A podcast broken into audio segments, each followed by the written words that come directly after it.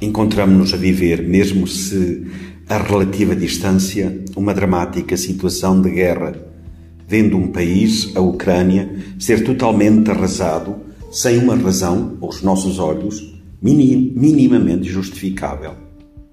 Toda a guerra é um absurdo. Esta ainda mais. O que se passa em grande escala no mundo passa-se muitas vezes em pequena escala na nossa própria vida. No Evangelho de hoje, encontramos alguém, por inveja, a afirmar que o bem que Jesus faz é por Belzebu, príncipe dos demónios. Papa Francisco, refletindo sobre esta passagem, diz: Este episódio contém uma admoestação que serve a todos nós. Com efeito, pode acontecer que, motivados por uma grande inveja pela bondade e pelas boas obras de uma pessoa, sejamos levados a acusá-la falsamente. Há nisto um grande veneno mortal. A maldade com que, de maneira intencional, se pretende destruir a boa fama do outro. Deus nos livre desta terrível tentação. E se examinando a nossa consciência nos apercebemos que esta erva daninha está a germinar dentro de nós, vamos imediatamente confessá-lo no sacramento da penitência, antes que se desenvolva e produza os seus efeitos malvados que são incuráveis. Estai atentos, pois esta atitude destrói as famílias, as amizades, as comunidades e até a sociedade.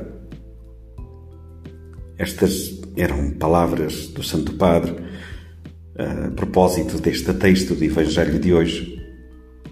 Com Jesus, aprendemos que querer o bem dos outros não é um mero sentimento, mas algo exigente e muito concreto.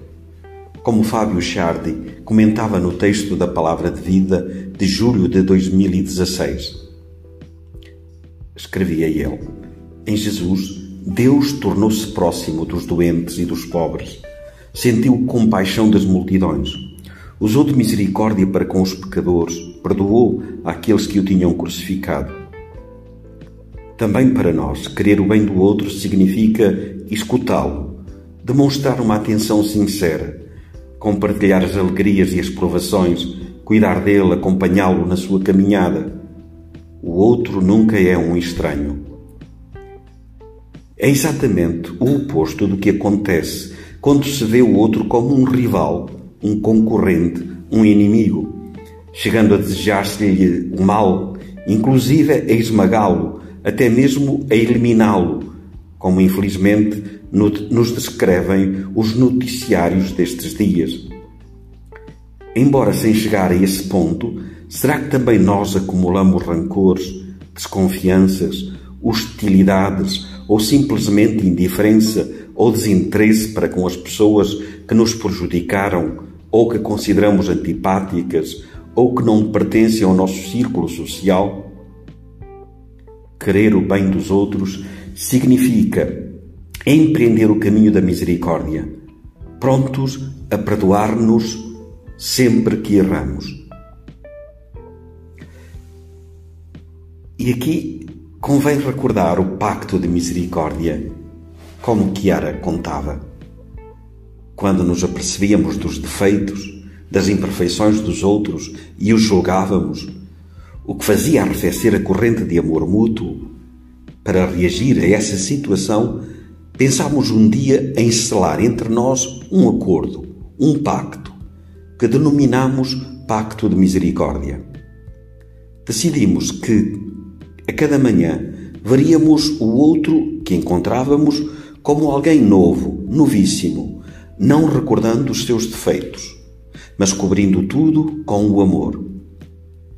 Significava encontrar cada pessoa com essa amnistia total no nosso coração, com o perdão universal. Era um compromisso forte, assumido por todas nós em conjunto, que nos ajudava a ter sempre a iniciativa no amor imitando o Deus misericordioso que perdoa e esquece. Por isso, neste mundo onde se pretende a todo custo prevalecer sobre os outros, sem hesitar recorrer a todo tipo de ataques, desde a propagação de calúnias, de mentiras, até ao uso das armas, nós queremos ficar do lado de Jesus, amando concretamente, difundindo o bem que existe em cada um. E porque também somos humanos e todos erramos, queremos decretar esta amnistia completa nos nossos corações, vendo em cada dia os outros com olhos novos, não permitindo que se acumulem mágoas ou ressentimentos nos nossos corações. Queremos perdoar concretamente. Perdoar concretamente. Vamos juntos.